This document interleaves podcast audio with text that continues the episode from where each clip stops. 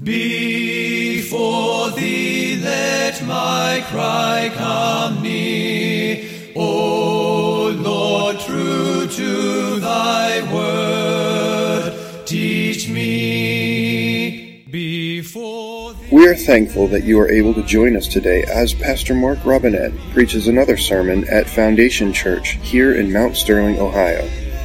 If this message is an encouragement to you, and we pray that it will be, please consider taking the time to go to www.foundationfellowshipchurch.org and let us know. Thank you, and may the Lord richly bless you through His Word. let my lips thy praise confess.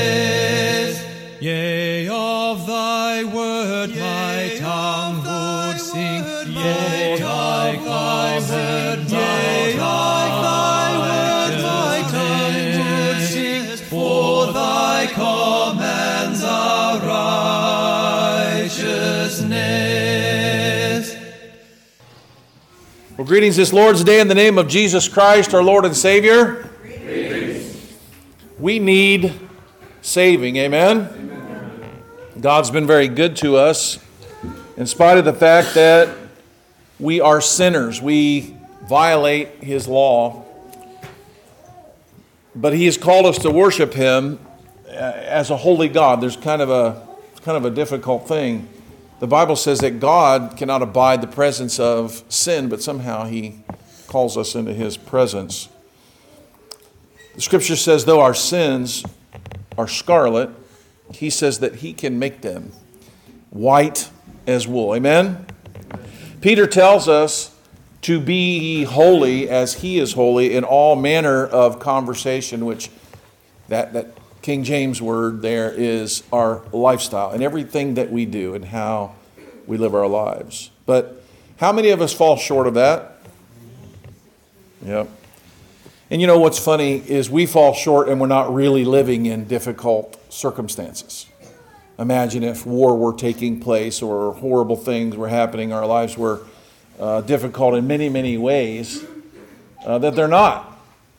It's kind of, it should be easier, you would think, to, to be good when things are good for us, but it's still. So, so we look to the Lord, and God's word instructs us what to do when we sin. Does it bother you when you sin?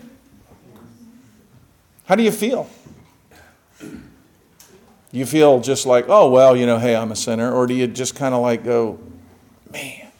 You know, you ever carry it around? You ever carry around the things that you do and you don't really talk about them? You don't tell other people about them?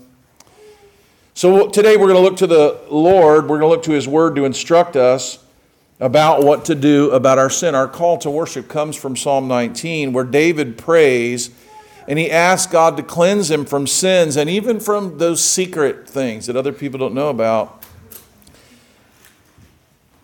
May this be our prayer today. Psalm 19. The heavens declare the glory of God, and the firmament shows his handiwork. Day unto day uttereth speech, night unto night showeth knowledge. There's no speech nor language where their voice is not heard. Their line has gone out through all the earth, and their words to the end of the world.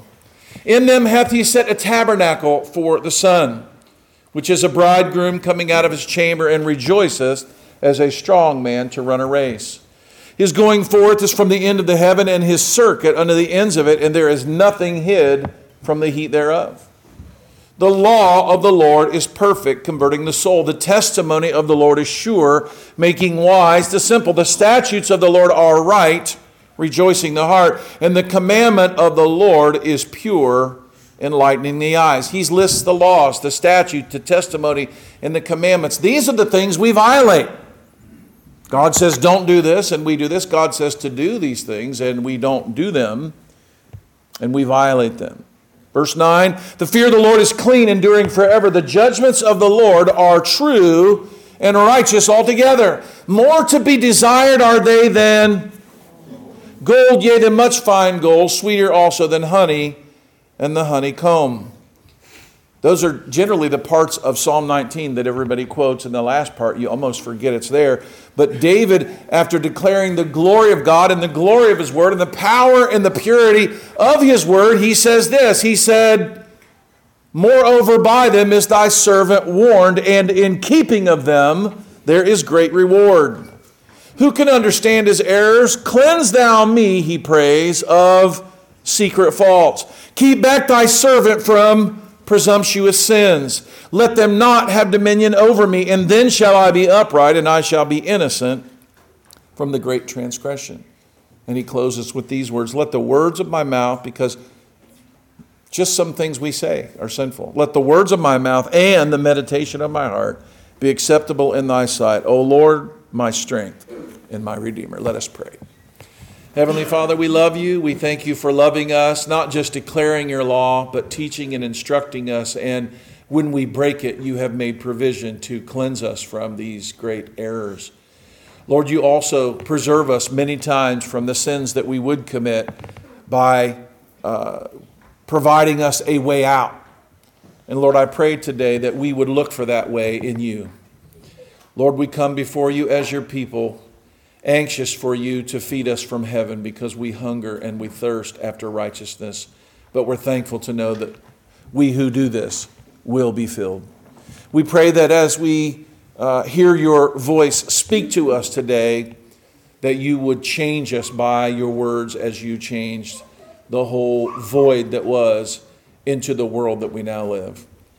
We ask you in your Son's name, in Jesus' name, all these things. And everybody said,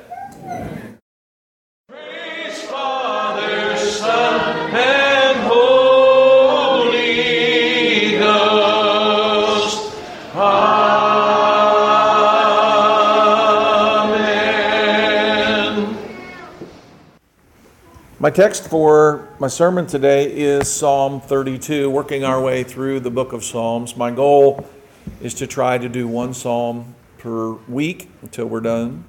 Uh, so we made it to Psalm 32. And this is pretty interesting and exciting to me. Uh, the doctrines that we are confronted with each week. My sermon today is called Blessed Are Those Who Confess. Everybody say that with me? Blessed are those who confess. Psalm 32, let me read my text for you today. A psalm of David, Mashel. Blessed is he whose transgression is forgiven, whose sin is covered. Blessed is the man unto whom the Lord imputeth not iniquity, and in whose spirit there is no guile. When I kept silence, my bones waxed old through my roaring all the day long. For day and night thy hand was heavy upon me. My moisture is turned into the drought of summer. I acknowledge my sin unto thee, and mine iniquity have I not hid. I said, I will confess my transgressions unto the Lord, and thou forgavest the iniquity of my sin. For this shall everyone that is godly pray unto thee in the time when thou mayest be found. Surely in the floods of great waters they shall not come nigh unto thee. Thou art my hiding place. Thou shalt preserve me from trouble, and thou shalt compass me about with the songs of deliverance. I will instruct thee and teach thee in the way which thou shalt go, and I will guide thee with mine eye. Be not as the horse or as the mule, which have no understanding, whose mouth must be held in with a bit and bridle, lest he come near unto thee. Many sorrows shall be to the wicked, but he that trusteth in the Lord, mercy shall compass him about. Be glad in the Lord, and rejoice, ye righteous, and shout for joy, all ye that are upright in heart. Let us pray. Heavenly Father, we thank you for your word. It indeed, your commandments are holy, your statutes are right, your testimonies are pure and clean and good, and they rejoice our hearts. We pray, O oh God, today as we hear your word, that we would be convicted by it. Lord, that it would call us to action that we would not be forgetful hearers of the word, but that we would be doers. In Christ's name we pray. And all God's people said, Amen. Amen. You may be seated.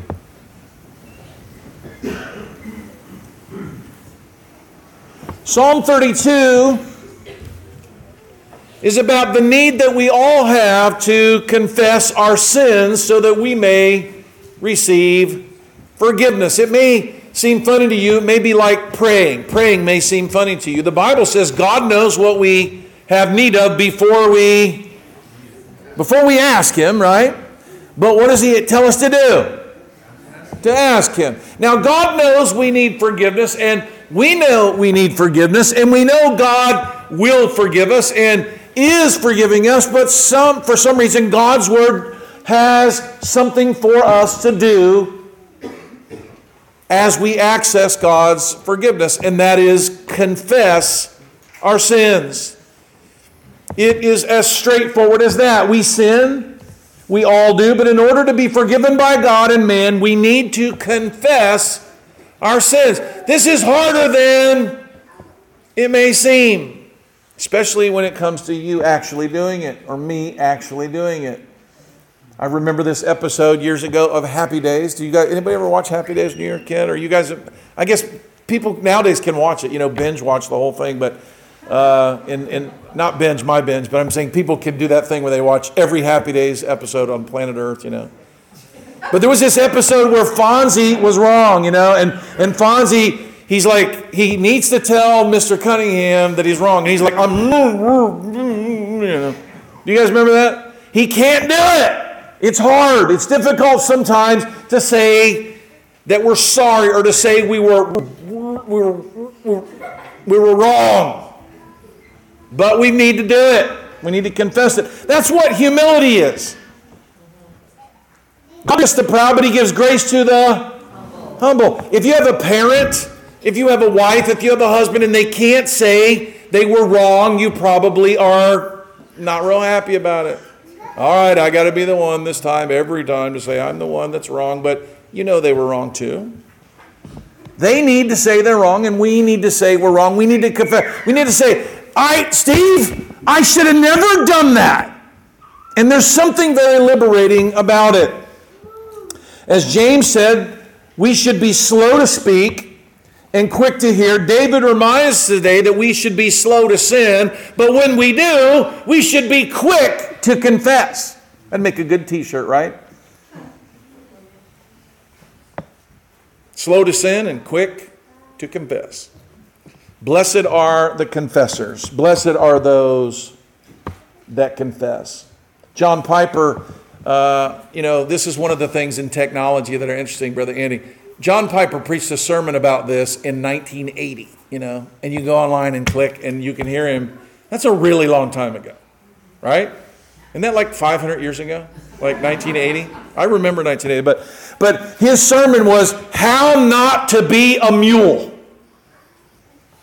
Very interesting. My sermon isn't going to be exactly that, but, uh, but it, is, uh, a, it was a sermon on the 11 verses of Psalm 32. So we're going to work through this chapter, just these 11 verses. But the thrust of the psalm is that we sin, but we need to confess our sins to receive forgiveness. And when we won't do it, God will help us.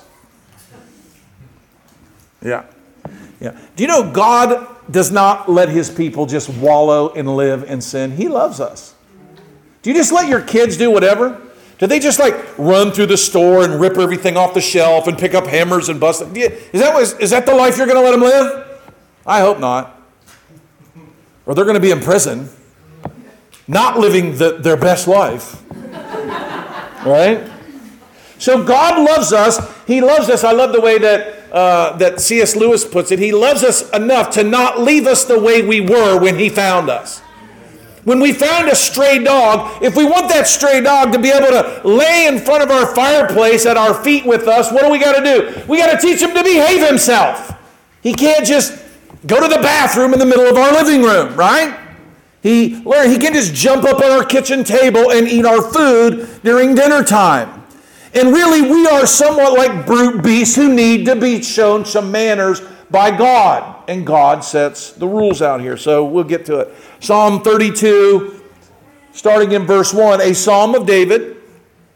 Approximately one half of all the psalms are written by David. 73 of them are written by him by name, and a couple of them, they're pretty sure they're continuations of other psalms that don't have his name on them, but they, so about 75, which is exactly half of the psalms of David, and so this is one of them. There's a word we have here. It's the first time we encounter it in the book of Psalms called a mashal.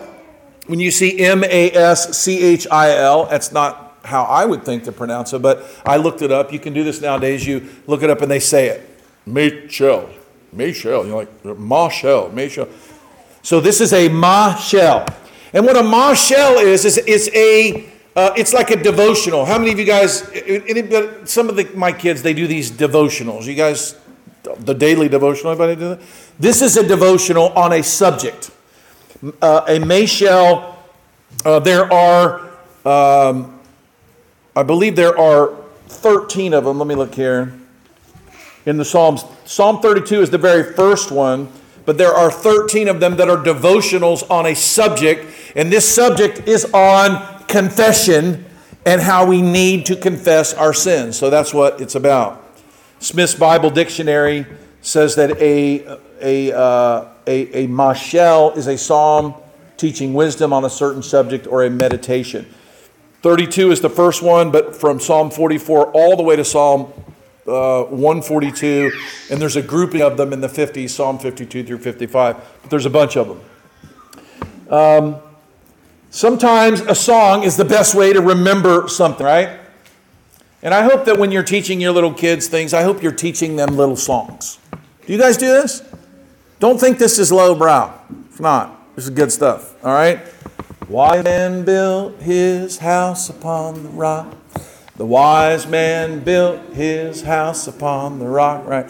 The wise man built his house upon the rock, and the house on the rock stood firm, right? Right? And then the foolish man, right? And his house comes crash. They're little songs. This psalm is kind of like that. It's kind of like we, we do one at our table called Building Up the Temple. And we do our little our, our, little fists are to remind us that we are the building blocks of the temple. And we say, building up the temple, Building up the temple. Oh, we're building up the temple of the Lord. You, you guys ever do this at your house? Building up the temple. Building up the temple. Because we're building up the temple of the Lord. And then we say everybody's name in the room. I go, Liam, won't you help us? Liam, won't you help us? Because we're building up the temple of the Lord. And then Liam has to say somebody's name. And he goes, Who do you want to help you, Liam? Valley, won't you help us? Valley, won't you help us? Because we're building up the temple of the Lord. Come on. Pastor Mark, quit singing and get to preaching, right? And so we say this, and the simple little song that we're singing, though, is reminding us that we all play a part in what goes on in our homes, right? We all are building up the temple, even little Liam and even little Val and Dad. We all play our part. We play different parts. And so this song that David does in the song, and I'm not going to try to write, you know, a silly kid's version of it, but it's basically like you're really going to sin and you know you're going to sin, but when you do, you better not be stubborn like a mule. You know? And you better confess your sins because you need to confess to receive forgiveness. It would be a little song like that. So, anyway. So David has a song, a meditation to help them remember to confess their sins. So he says this, he says this opening statement here. He says, Blessed is he whose transgression is forgiven, whose sin is covered. Now, this is true on a number of levels, but David speaks here of tangible blessings from God. He's saying a guy who does this is going to have a better life bad things are that could happen to him are probably not going to happen to him because God is going to preserve him from them. Because you're going to find out that what happens when we sin is that God is faithful to bring bad things or things we don't like into our lives, just like you are faithful, I hope, Brother Steve, when Cyrus is misbehaving, to bring something into his life to help him remember the truth of obeying the commandment to honor his mother. You know, if your child takes a swing uh, at you, I hope that he learns very quickly that that's bad. That's bad. To be forgiven, though, is a wonderful blessing. Amen? In and of itself alone. It's not something we can earn from God. We need it from those also that we sin against, and they need it from us to heal from our hurts. Isn't that an amazing thing? That someone who can done, have done you wrong 20 years ago, you're still feeling it today. And if they come to you and they say, Andy, do you remember that thing I did? Chances are, guess what? Andy's going to remember it. Remember that time? And Andy's like thinking, what is happening right now? Like, is this burden that I've been carrying around for all these years about to be lifted? And they go, when I said that thing, when I did that thing, I was wrong and I hurt you. Now, what do you think Andy's going to go? It's about time, you moron. I hope he doesn't do that. What's going to happen inside of his heart is he's going to feel a lifting of a burden, and so will the person who does it. There are people who the way that they deal with things is to act like they didn't happen. Let's just not mention it. Let's just not talk about it. Let's just move on. Well, that's not how we're made. We're not made to do that with God, and we're not made to do that with people. When things are wrong, they need to be confessed, they need to be addressed so that people can forgive you. I've had people want me uh, or, or, you know, they want forgiveness, and we find out that really they didn't do anything at all.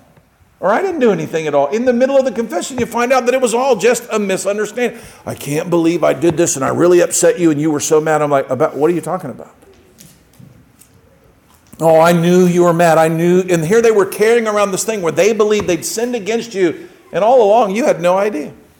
And now they're like, what have I been carrying this around forever for? If I were to ask you all to write down one word on a piece of paper that explains how you feel when you confess your sins to those you've sinned against, or even to somebody else, somebody, maybe you can't bring yourself, or maybe the person isn't here anymore. Maybe you can't find them, and you tell somebody, you go to Tim, you're like, Tim, you know, I really, really did this person wrong, and I was terrible. How, what, if you were to write one word down, I think that most of the time, you know what that word would be? I think the number one reoccurring word would be unburdened. When you're like, anybody know that feeling? You know, I believe that confession is for us. God knows we do what we do. What do we need? We need to admit it, to confess it, to address it instead of forget it and ignore it as though it wasn't there. Because when we do that, it's like it doesn't matter. Oh, it matters so little you don't remember, so little that you never bring it up, so little that you don't even ask forgiveness. You care this little. That's kind of what we go through. That's how we feel when people don't ever address the things that they do to hurt us, and when we don't address things to hurt other people. In this instance, our emotions are not betraying me, they're actual. This feeling of unburdenedness apparently is a reality in the spiritual world. We need to confess to be forgiven. It says it, and I'm going to show you some scriptural references to it. If you follow crime news, you, you, will see that again and again, some of the worst criminals in history, when they finally admit it, it was me, you can watch them. Their shoulders go, they're unburdened by their sins. Now, David's going beyond man to man sin, and he's teaching us that sin really is between men, but it is as much between man and God. We think of our sins oftentimes as just being between people, but our sins are between man and God. David's confession in Psalm 51 tells us this. If you remember, and I remember, Brother Steve, I remember reading it and being a little bothered by it, really. But you can't really be bothered by Scripture. It's right every time, right? And so, so Andy, do you remember in Psalm 51, he comes to the point where he said, Against thee and thee only have I sinned and done this evil in thy sight. I'm thinking, uh, uh, yeah, right. What do you mean? He had sinned against Uriah the Hittite by taking his wife, and then against who knows how many people by involving them in his Uriah's murder. He sinned against Uriah, against Bathsheba, but what did he finally come to? In Psalm 51 Against thee and thee only have I sinned and done this evil in thy sight.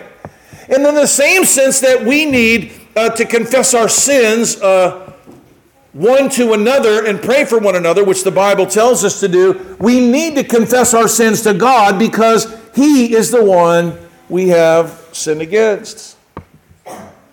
He's the lawgiver. It is His commands that we break and the behavior that He condemns that we often do. If God says that it is sin for us to eat a certain tree, then when we eat from it, it's a sin. I mean, that's one of the funny things about the Garden of Eden. We understand that it's a sin to take a rock and whack someone in the head. We understand it's a sin to rip something out of somebody's hands and take it from them. But what's difficult is when God picks a tree and says, You can eat everything, but not that. Now, that doesn't seem like it ought to be a sin. And sometimes people even ask themselves, Is that a sin? About something. Why? Because it doesn't look like it's bad. That might have been what was hard for Eve. She's like, Well, we can eat fruit. It's not like we're not supposed to eat.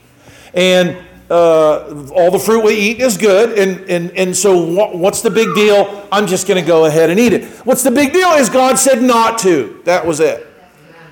So, when we disobey God's commands or we don't obey them, uh, we live like what God says doesn't matter to us.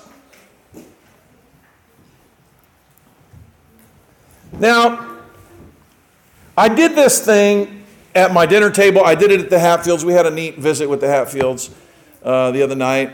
I've been doing that. If you'd like a visit from me, uh, I come and visit sometimes in the evenings, hang out with you and your kids, and we had a nice time. But how many of you would like to help me? I need 10 people to raise their hand. You don't have to get up or come up here, but 10 people who are willing to name a sin. And Heath, you're not allowed to name one. You've already you already did one up here, and I didn't like it, so I did this at my dinner table, and we were betting pretty much 100% or pretty good on this. But who can name a sin? Come on, 10 people, real quick. Uh, Steve, name a sin.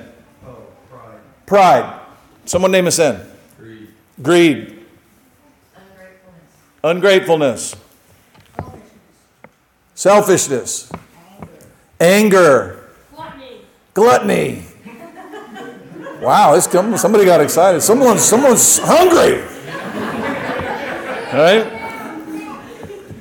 So, so we're naming these sins, right? And you know what I thought was funny? I thought was funny that when I was even doing this, that it's the way I think. I think it's the way a lot of us think. What we are naming are bad things that we're not supposed to do. That's what we believe sin is. But all of us, most every kid in this church, most every adult can quote to you the definition of sin from the Westminster Shorter Catechism, and that's not the definition of sin. Right? Sin is not doing the bad things the Bible says not to do. Is that what it says? Any, who, who here, come on, kids, raise your hand if you can quote it. What is sin? Sin is any. I love it. Sin is any want of conformity unto or transgression of the law of God. So why would I ask the people at my dinner table and at the Hatfields, uh, in the Hatfields living room or here, when we name sins, we don't say not loving your neighbor, not honoring my father, not remembering the Sabbath, not loving the Lord with all of my heart, soul, and mind. In fact, we don't even think of those as sins, and God stacks them at the front of the Ten Commandments. In fact, He says that if you would do those, you wouldn't have to worry about all the rest of them. And yet, when we raise children who don't steal, who don't murder, who don't lie, we feel like they're pretty good kids. And we go, these are good kids by our definition because we have a different definition of sin than God. Because God's definition of sin is not when you do not do what God says to do, you sin against God. And this is rough because what we do is we raise our kids not to do bad things. And that's part of it, but that's only a little bit of part of it. And I really think that if we would spend our times teaching our children how to love their neighbor, if we were teaching their children how to uh, remember the Sabbath and keep it holy, you know, the Sabbath, the, the Lord's Day is not just Monday, Tuesday, Wednesday, or Thursday. It's one day. In six days shall you do all of your work, but on the, the seventh is a what? It's a Sabbath to the Lord our God. We're supposed to remember it and keep it holy. How many people think when they don't remember the Sabbath and when they don't keep it holy, how many of you are thinking you're sinning? Not too many. We're just glad there's no liars, cheaters, stealers, killers. But the deal is, is that we sin. And anyway, I was just thinking about that. And I was thinking about, I think that maybe we go about it the wrong way. We emphasize the ones on the end, and we haven't taught what we're supposed to do, and we don't even think about it. We really think of sin as really the, only the transgressions, and we don't think about the omissions. There are sins of omission and sins of commission. If God says it's a sin for us to eat this or that, God says, Thou shalt not, any number of things. If God tells us we must do something, any number of things, and we don't do it, we're sinning. When we're trying to live godly lives, trying to teach our children to do the same, we need to teach them that doing what God commands is as important as reminding our families of what we should not do. We watched uh, a movie called The Free Burma Rangers, and we watched another one called The Insanity of God. Uh, it's v- very rough, uh, but it's very Christian and very painful to watch. And the thing that inspired me in it, and I told my kids, I said, we watched the movie and it, and it we cried a lot. It's, a, it's painful to watch. There's people dying in the movie, real people really dying. It's really rough.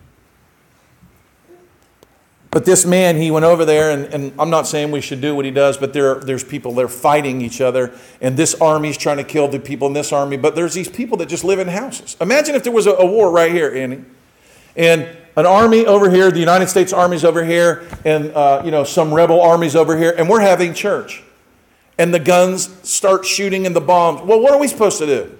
Well, the armies can't really worry about us too much, and a lot of times people get killed. And this is happening all over the world. Well, this group said, you know what we're going to do? We're going to go and help the people that are getting caught between, and we're going to save them. We're going to pull them out, and we're going to save them from being blown up by American bombs or Burmese bombs or ISIS snipers or whatever. And, and so they go in there. And we're watching this, and these people are doing things that are like gut wrenching. They're seeing people die, they're watching snipers shoot little children, and they're going, okay, I'm going to run over there and I'm going to grab her and I might get killed doing it, but I'm going to go do it.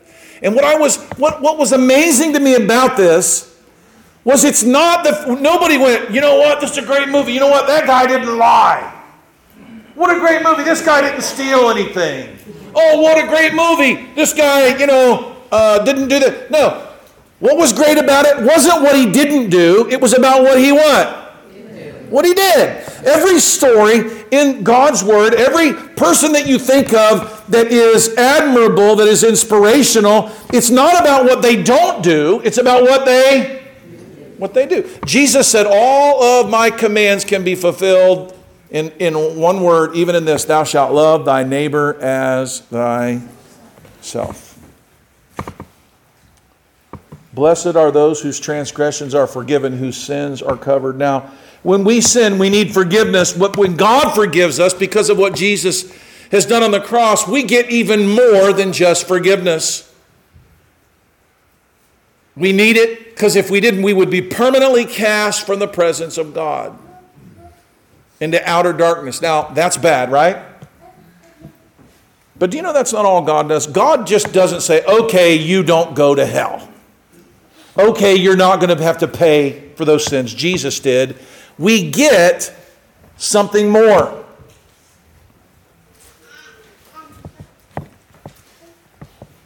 We get forgiveness and we get covering. And I've talked about this covering more than once, and I've never heard anyone talk about this. And, and so I, I really think the scripture talks about this. And I, we talked about this at our dinner table last night. It's such an amazing thing to me that when we think of King David, the first thing we think of is he wrote the Psalms or he killed Goliath or what a, what a great man, a man after God's own heart. That's the first thing we think of when we think of David. Why don't we think of adulterer, murdering scumbag?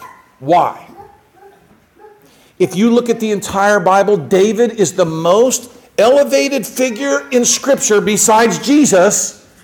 He's the most likable, right? Why is that? That's amazing to me. Absolutely amazing. And it's because God covers his sin. How does he do it? I, I don't know how he does it. It's amazing. What if we covered each other's sins like that? What if we loved each other and instead of characterizing each other by the bad things that we've done, if we lifted up the beautiful things that God had done with us and through us in our lives? We talked about this recently. The idea starts in Genesis when Adam and Eve sinned. They needed forgiveness, and now that they were naked and they were in the land of sin, they also needed what? They needed covered up. So, what do they do? They tried to do it themselves. Can we achieve forgiveness? Everybody say no. And can we cover our sins? Everybody say no. So, how does that happen? Well, it happens by God. God forgives us and He covers us as well. Saul did not take a noble warrior's wife to be his own wife, impregnate her, but and then lie about it. Saul did nothing of the kind. Incidentally, it's what Saul didn't do that got him in trouble. Do you remember when he came and Samuel's there? He addresses Samuel, he walks up to Samuel and he says, I have performed the command of the Lord. You guys remember this? And then Samuel goes, uh, If you did, why am I hearing sheep? Why am I hearing oxen lowing? What, what's going on here if you did it? He would not confess his sins. This is the problem with Saul. Saul could have done wrong, confessed his sin, fallen contrite before the Lord, and said, What do I need to do? But what did he do? He lied about it over and over and refused to repent. And he only repented when basically Samuel's like, God has ripped the kingdom out of your hands today. And he's like, Oh, no, no, no, no, no, no, no, no. Oh, whoa, whoa. Uh, yeah, yeah, yeah, yeah, yeah, I did it. I did it. You're right. You're right. You're right. Folks, that's confession isn't the same when you're dragged to it, right? What happens when you commit a crime uh, and they ask you, Did you do it? You're like, Nope, I didn't do it. And they try you and they find out and whatever, and, and you didn't do it, you didn't do it, you didn't do it. And finally, when they get incontrovertible proof that you did it, you finally go, Well, yeah, I did it. It's like, Can I get leniency for confessing? Like, no. No. You're only confessing to what I can absolutely 100% prove that you did. That isn't the same thing. Saul did nothing of the kind, but what he wouldn't do is that he would not confess his sins. Blessed is he whose transgression is forgiven, whose sin is covered. And God does both of these things. Verse 2. As we move to verse 2, David restates what he has said in verse 1, and he expands it a bit more in what it means to be forgiven by God. Blessed is the man in whom the Lord imputes not iniquity, in whose spirit there is no guile. The man, the forgiven man, the covered man, is no longer guilty for what he has done. The Lord does not impute, he does not credit it to his account. It's like he's never done it before. Brother Chris, isn't that amazing? That what you've done in your life that is sinful, it's like you didn't do it. That's amazing to me. That's amazing to me. The man is no longer hiding like Adam and Eve hid. He is honestly bringing, uh, bringing his sins to the only one who can do anything about them, and that is God. And that's what it means when it says, In whose spirit there is no guile. People won't, they won't even confess to God what they've done. Only God can forgive, and only God can cover, and only God can remove them from our account. People of God, this is some wonderful, wonderful news. Verse 3 we learn that confession is what he needed to do in order to be forgiven. We heard the Apostles John's words on the subject from 1 John 1 when Andy read our New Testament reading today, and, and we'll look at it again here, but let's look at a few others. So Proverbs 28 13 says, He that covereth his sins shall not prosper, but whoso confesseth and forsaketh them shall have mercy. Now, Proverbs are practical, so think about this in terms of your kids, Steve. You ever kids ever come and admit they did something wrong? It's a little different than when they're caught, right? It's a big deal. You know, I've, I've had, we, we, early on, some of our, I remember some of the girls, they would come to the room and they would go, Dad, and they would fall. And then they would go, I did this thing, it was terrible. And, and I'm like, and, and, and we would generally hug them close and look at each other and giggle, like, like, you know. And we knew that this was not laughing matter for them, but like it was funny kind of to us, like this is so dramatic, you know? And but but like we can't, it's not time to discipline them now. They've confessed it. We've got to show, we've got to treat them like God treats us. God doesn't deal with us according to our sins. All right, you did it. I'm bringing the hammer down. Bring me the belt so I can beat your hind end. I mean, that's not the time to do that. Jeremiah chapter 3, uh, verse 11. And the Lord said unto me, if you read Jeremiah 3 and you can read it, he's uh, Jeremiah is listing the sins of the people, and God begins to speak here. And God tells Israel, after he has explained to them how they're sinning against them, what they need to do about it. Jeremiah 11. And the Lord said, The backsliding Israel hath justified herself more than treacherous Judah. So, what's happening? Uh, Israel's saying, I didn't do anything. I didn't do anything. I mean, I don't know what you're mad at me for, right? I didn't do it. I didn't do it. Israel has justified herself more than treacherous Judah. So he says this Go and proclaim these words to the north. Say, Return, thou backsliding Israel. I will not cause my anger to fall upon you, for I am merciful, saith the Lord. I will not keep anger forever. Here's what he asks in verse 13 Only acknowledge your iniquity, that thou hast transgressed the Lord and hast scattered thy ways to the strangers under every green tree and have not obeyed my voice. So these guys had done some bad things. Apparently, they had done them under palm trees, okay? It's as simple as that. Turn, O backsliding children, saith the Lord, for I am married to you, and I will take you one of a city and two of a family, and I will bring you to Zion. He tells them, if you admit your sins, if you confess your sins instead of lying about it and saying that you're not doing them, you know what he says he's going to do? I'm going to take you and I'm going to take you and return you to Zion. And I'm going to, verse 15, I will give you pastors according to my heart who shall feed you with knowledge and understanding. What God had done to them is he had sent them some nasty dudes who took advantage of them. Why did he do it? Because they were a lying bunch of unconfessed sinner, bunch of heathens, is what they were doing. People that pretend to be righteous and pretend not to sin and pretend that they're holy, God will send people to help you with that. Romans 10:10 10, 10, For with the heart man believes unto righteousness, but with the mouth confession is made to salvation. James chapter 4, verse 14 Is there any sick among you? Let him call for the elders of the church. Let them pray over him, anointing him with oil in the name of the Lord. And the prayer of faith shall save the sick and the Lord shall raise him up. And if he have committed sins, they shall be forgiven.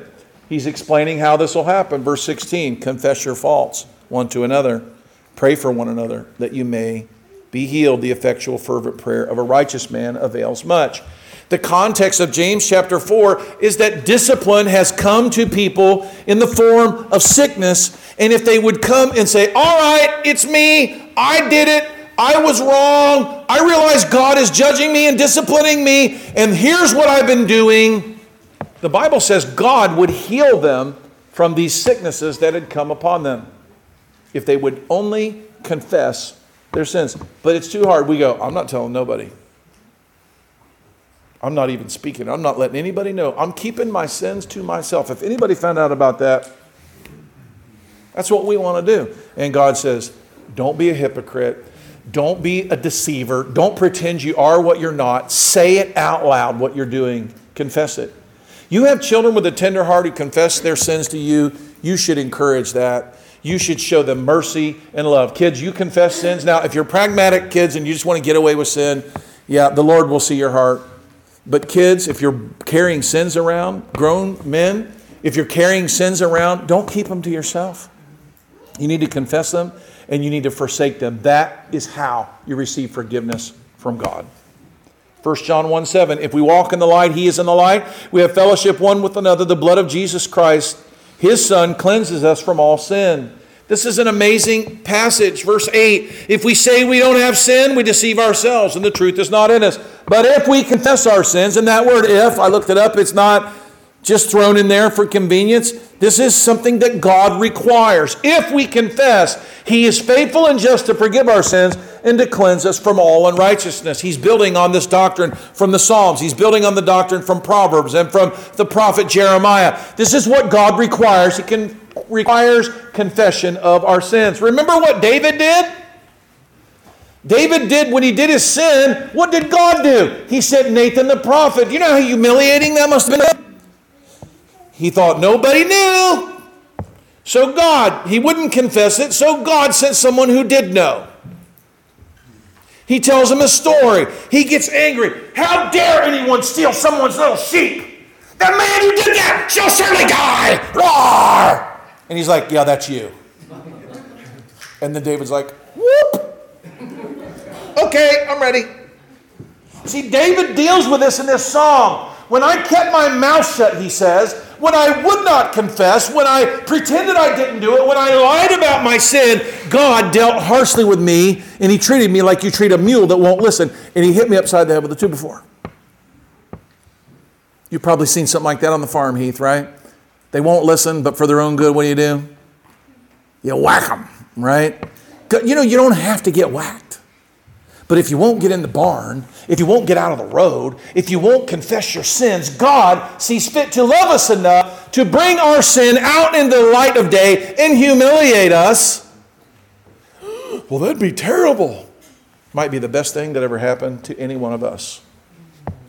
If we remember, Saul would not confess and instead repeated several times that he didn't. But what did David do? He did confess when confronted by God through Nathan the prophet. He did it the hard way, but still yet he did it. Here in verse 3, we'll see the result of keeping our sins to ourselves and not confessing them. He says in verse 3 When I kept silent, my bones waxed old through the, my roaring all the day long. Everybody say, This is when David was like a mule. You see, a mule doesn't understand. If, if a train's coming to run him over, does he understand what a train is? Does he understand that he's about to be run over? No, he doesn't understand. He just understands he don't want to move. He don't want to do it. And this is what David said when I kept silence, I was it was killing me. My bones waxed old, my roaring all the day long. It's what we do. When we're wrong, and we don't confess it, sometimes we go around going, Tell me, who do they think they are? I'm not saying, I'm not, wouldn't tell me. And I'm blah, blah, blah, that's what he's talking about, roaring all the day long. I tell, I'm not saying I'm, I didn't do anything. I don't know. I'm, I'm I, is anybody ever get this? What happens? The longer you don't confess and the longer you swallow down your own sin and you become a hypocrite, what happens is you get madder and madder all the time. That's what happens to you. Verse 4 For day and night thy hand was heavy upon me. Why? God loves us. It's called conviction. Not talked too much about in the Christian world today. You feeling convicted, brother? Like, what do you mean? What are you talking about? I'm not feeling conviction. Conviction about what? I never did anything. I didn't do anything wrong. Why would you think I would do anything wrong? You think I would do something like that?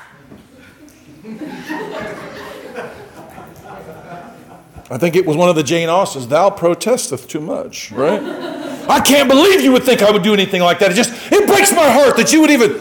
Yeah, yeah. Someone's been touching a sore spot, right? Oh, yeah, no, no, I would never think you'd do anything like that. really? Day and night, thy hand was upon me. What happens to people who carry around their own sin is they get angrier and they get agitated. And when you go near them, they're like, oh, you know, and you're like, wow, man, what's wrong with him? I just got a headache. Yeah, you got a headache because you're carrying a head full of sin that you need to confess. Grumpy people, angsty people.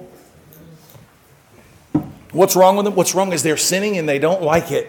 What they're wrong is they're sinning and they're not confessing it. What they're doing is they're sinning, they don't want to talk about it. Why? Because we don't want to talk about it. I've let God down, I've let you down, I've done horrible things, I'm bad, I'm, I'm roped up in this sin I can't seem to get out of. You don't want to say that. Well, they're going to think this about me, and they're going to think this about me, and I'm not going to say anything. Folks, I'm telling you right now confess your sins, and you will be blessed of God. Don't lie about them because if the devil can get you alone with your sin, he can bind you up and he can lock you up and he can make you his little prisoner. But when you confess it in the light of the day and say, like David, I'm the man, I did it. You know, I would have thought in the story what would have come next is that God would say, Yeah, and I'm removing the kingdom from you. But he doesn't. It's amazing. But what's wonderful about Psalm 51 when you go through it, David doesn't pray that he wouldn't have the, be not wouldn't be the king anymore. He prays that God would break his bones. He said, Lord, I pray that the bones that you have broken may rejoice. Lord, and what I ask is that you don't take your Holy Spirit from me. What did Saul say? Saul said, Could you honor me before the people? Oh, no, no, no, don't remove the kingdom. David never asked for God to do anything like that in his written confession. And then he not only he writes it as a confession, he then publishes it in all of Israel and they sing about it and everybody knows what the song's about. This is the song that we sing about how David slept with Bathsheba, made a baby, the baby died, and he had her husband killed. All right, let's stand and let's sing. What on earth would we do with that level of confession? What would we do? Let's stand, everybody, today. We're going to sing about how we're wretched, you know. I kicked the dog. I yelled at my wife. I won't say the things that we probably actually are doing that we wouldn't want to sing about. What David sang about, we wouldn't want to be said we did. But in many ways, we've done them. When David was stupid and stubborn like a mule, like a dumb beast, God treated him like one. How many of you want to be treated like a dumb beast? I don't. I try to tell my kids, I don't know if you ever do this, and you know, I, we believe in discipline. We certainly don't beat our children, but we do discipline them according to God's word.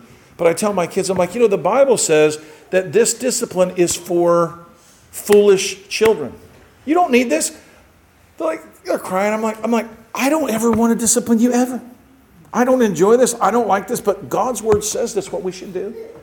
But but you don't need this except when you're stupid. If you want to do this, you know. When David was stupid and stubborn like a mule, God treated him like one and dragged him through Nathan the prophet to a confession. I'm sure at other times he sinned and he pretended he didn't. His rough treatment from God was a gift to him to save him from himself. God resists the proud, but he gives grace to the humble. Everybody say this I'm going to humble myself. The Bible says if you humble yourself under the mighty hand of God, that He will exalt you, He will lift you up. People who confess their crimes get lighter sentences. Confession is evidence of repentance and humility. How you treat your children when they come to you, when you confess, is important because how does God treat us? He forgives us. It's not time to be angry with them and punish them. What do you do when you come to somebody and you tell them you're sorry and they go, Yes, you did. You really hurt me and it's really upsetting and I can't believe you did it and I'm so mad at you and I don't even know. And you're like thinking, I wish I would have never even come to begin with. Like, I got to get beat up right now for confessing. It sort of makes me not want to do it. Now, that doesn't mean you don't do it anyway, but, but it's kind of like this. We need to make it easy for people to do what God's word says that we should do. So it may be difficult for you to not to, to really beat up on somebody when they come confessing their sins, but God's word says that confession brings liberty. It's time to show mercy. In verse 5, we can see how David said it worked with him. Verse 5 I acknowledge my sin, my iniquity have I not hid. I said, I will confess my transgressions to the Lord, and you forgave the iniquity of my sin. How did he know it? Well, he's still the king, and God didn't kill him. Yeah, he did lose the baby. But, but, but did God destroy his throne? Did God end it right there? No, he didn't. Blessed are the confessors. We often think that the consequence of people knowing our sins is worse than it actually would be. The consequence of keeping your sins to yourself, not talking about them, not confessing them, they're far worse. Blessed are those that confess. A burden is lifted when we open our mouths to acknowledge our guilt before we're thrown on the ground or our arm is twisted behind our backs. And then we say, Yes, yes, yeah, oh, yeah, yeah, I did it. It's a whole lot better to do it the other way. Here in verse 6, we get our first imperative what we must do. Everybody say imperative. So we want to be forgetful hearers. No, we want to be what? We want to be doers. Verse 6 gives us something to do. For this shall every one that is godly pray unto thee in time when thou mayest be found. So we need to be slow to sin and quick to confess. Everybody say, quick to confess. God, I sinned. Wife, I sinned. Dad, I sinned. Pastor, I sinned. Elder, I sinned. He says, Surely in the floods of great waters they shall not come nigh unto him. Everyone that is godly should confess their sins to God sooner than later before God brings judgment upon you. David realizes this, and I love this, uh, this picture, and I love the words he chooses in verse 7 Thou art my hiding place. So, what is it that we are doing when we're not confessing? What are we doing? We're, we're hiding. We're being like Adam and Eve in the garden. We, we've gone and we've hid from God and we've gotten some fig leaves and we've thrown them on ourselves and we, this is going to work. Did it work for them? No, they had to come out. God had to, get, God had to be the one to cover them. They acknowledged their sin and God helped them with it. Isn't that where we want to be? We don't have to hide from God like they did. We can come into the light and be forgiven and to be covered. Instead of hiding, He will be. See what He says here? He says, Thou art my hiding place. He's saying, I don't want to hide my sin. I want you to hide me in you. He will be our hiding place. He will cover our sins. God's people can and will join in this work. I love how the people of this church know the sins of the other people in this church, and you can just love them anyway. They're not known as that person. Sometimes we're like, I don't want to be known as that person. I don't think you have to be in a, in a house full of people that love God. He covers our sins. God's people can join in this work. The church should be a safe place where we cover one another, where we know about each other's sins and weaknesses, and we cover them with love. Because the Bible says love covers a multitude of sin. And covering sin is just not, not talking about it. That's not what covering is.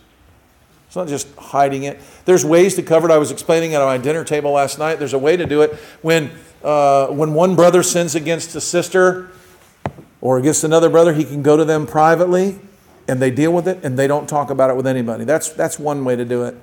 But this other way of covering, the way that God does this, this is something we can participate in.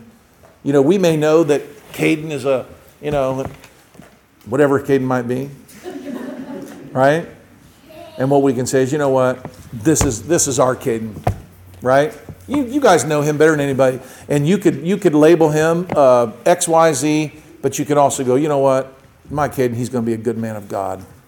You know what, he he yeah, you don't go, yeah, he dishonors us half the time. No, you know what, I really love it the way he honors his mother. There, there's a way we, we should speak of each other. We should think of how we use our words. We should build them up. Do you know when we tear down our husband, we're really tearing down our own house? When we tear down our wife, we're tearing down our house. When we tear down our brothers and sisters, we're like, wow, so your brother's a moron. He must be like you. In verse 8, God begins to speak. This is, this is interesting. In the song, they're singing, they're singing about forgiveness, they're singing about confession, and God enters the psalm in verse 8. I will instruct thee and teach thee in the way which thou shalt go. I will guide thee with my eye. When we sin, we often find ourselves saying to ourselves, when we are alone with our guilt, what do we say? We go, What am I going to do? What am I going to do? Right? God says, I have that answer for you. I will guide you. I will show you where you need to go. Not only am I going to forgive you, not only am I going to cover you, but I'm going to counsel you. Amen? When we sin, God has the answers for us today. We confess He will instruct us and tell us on the way to go. He'll guide us with the light of His gaze. He doesn't just give us protection, He give us, gives us direction too. And we're not just saved from something, we're saved to it. He offers us care and counsel and protection and direction. Verse 9 reminds us of how not to be. It's our second imperative. We receive one pray, confess. Number number verse 9 our second imperative there's only three in the in the thing be not as the horse or the mule which have no understanding whose mouth must be held in with a bit and bridle lest they come near unto thee do you really need to be bridled do you really need to have a bit shoved in your mouth can you do you know how unpleasant that is Now they're just they're just animals, right? But could you imagine a metal thing stuck in your mouth like that? You know, that's why they go, well, oh, it's a good horse. Well, he doesn't want his teeth ripped out, you know, and and he doesn't like that. It's painful. But he's a beast. He doesn't know any better. That's what that's what you got to do. Do you want to be like that? God's like, you don't have to be like that. You can willingly submit, willingly confess, willingly trust me, and I am trustworthy. That's what God says. God says, don't be like the horse. Don't be like the mule, that have no understanding. Trust me. Don't be drugged with a bit and the bridle to go the right way. Go willingly. The mule doesn't come when it's called. It has to be dragged. And I once, a cow got away from me, and I had to go, and I tried every way in the world to drag that thing back to our house, and it wouldn't go. It would have been eaten, it would have been killed, it would have been run over on the freeway. It had no idea. It just thought, I want to be free, you know. I had to lasso that thing, which took me like two hours. You, you can't lasso, if you, don't, if you don't have a horse and you're not a cowboy, well, try to lasso a cow. That, it's going to really work out. But we got that thing, and I tried pulling and pulling and pulling, and it didn't work. I had to hook it up to the, uh, to the ball hitch on my truck and drag it. And after a while, it came, you know, when I about ripped its head off. You know, it's like, ah, you know. How pleasant do you think that was? It was terrible. And then it ran up and smashed the side of my truck just for love. You know, it's like, woohoo. But it's our second imperative. Don't be like that. Verse 10 God reminds us, many sorrows shall be to the, to the wicked, but he that trusts in the Lord, mercy shall compass him about. The deal is, is we hide our sins because we're afraid of judgment. And God says, if you're really afraid of judgment, then confess them because judgment is coming if you don't. Many sorrows shall be to the wicked, but he that trusteth in the Lord, mercy shall compass him about. I can tell you right now, mercy has compassed me about. It's a mercy that I'm your pastor. It's a mercy that I get to preach in the pulpit every week. God has been merciful to me. I'm a sinner. You guys know that? Some people go, oh, What's Mark getting ready to say he did? Because we may have to throw him out. Well, I sin. I fall short of the glory of God. I'm a human being. I'm not some exalted one who never has temptation. The Bible said Jesus had tempted. He was tempted in all manner of sin, yet he didn't sin and he's the only one. There hasn't been another one since then. Just like verse 7, he uses this word in verse 10 uh, that he used in verse 7 Many sorrows shall be to the wicked, but he that trusts in the Lord, mercy shall compass him about.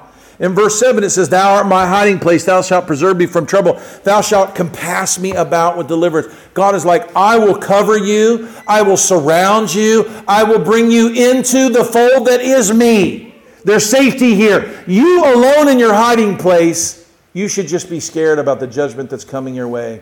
But you let out in the light of day who you really are and what you are, and you confess it, God will surround you with mercy. Verse 11 is how it ends. We're given our last and third imperative of Psalm 32. I call it the trifold imperative because it's like our trifold amen. It's the same thing. You know, we say amen, and then we say amen, and then we say amen, right? And that's kind of like that.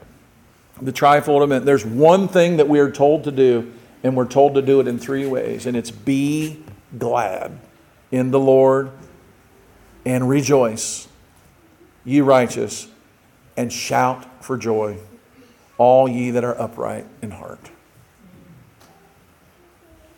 That's what we do. That's why each week we're like, you know what? Foundation Church, your sins are forgiven. Let's sing a song of joy. Why do we do that? Huh, because it's a joyful thing. The result, the third imperative, is to be glad, rejoice, and shout for joy. That's what confession brings. It unburdens us and it brings us joy.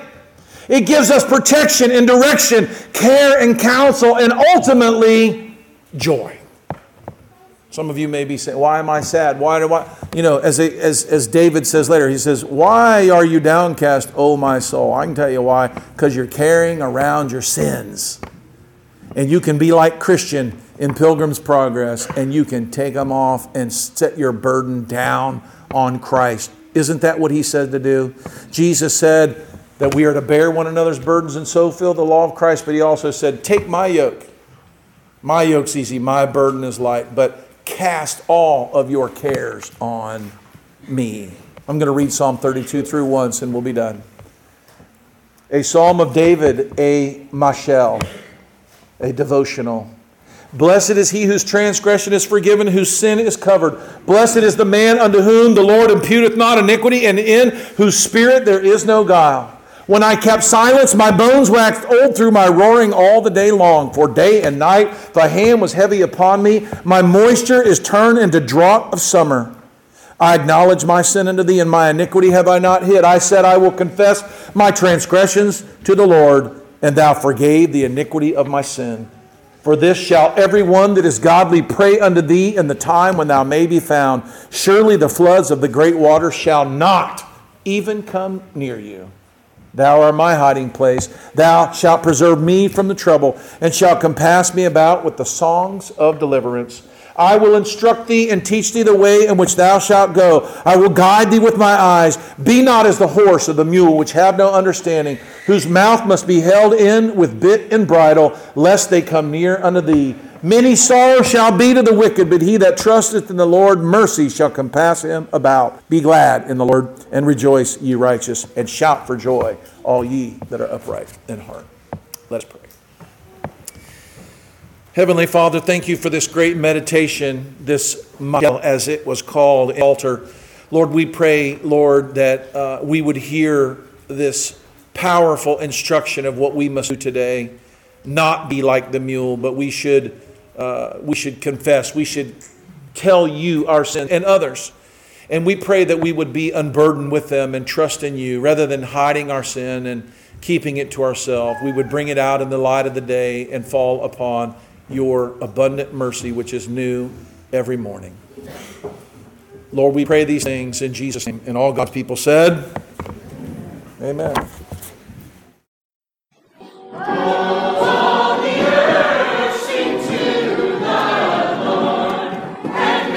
Hello, this is Pastor Mark Robinette of Foundation Church. Thank you for taking the opportunity to listen to our audio sermons. We would love to hear from you if you have any comments, questions, or just to let us know how they served you. Go to our website, www.foundationfellowshipchurch.org, and send us a note. Thank you, and it's a pleasure to serve you.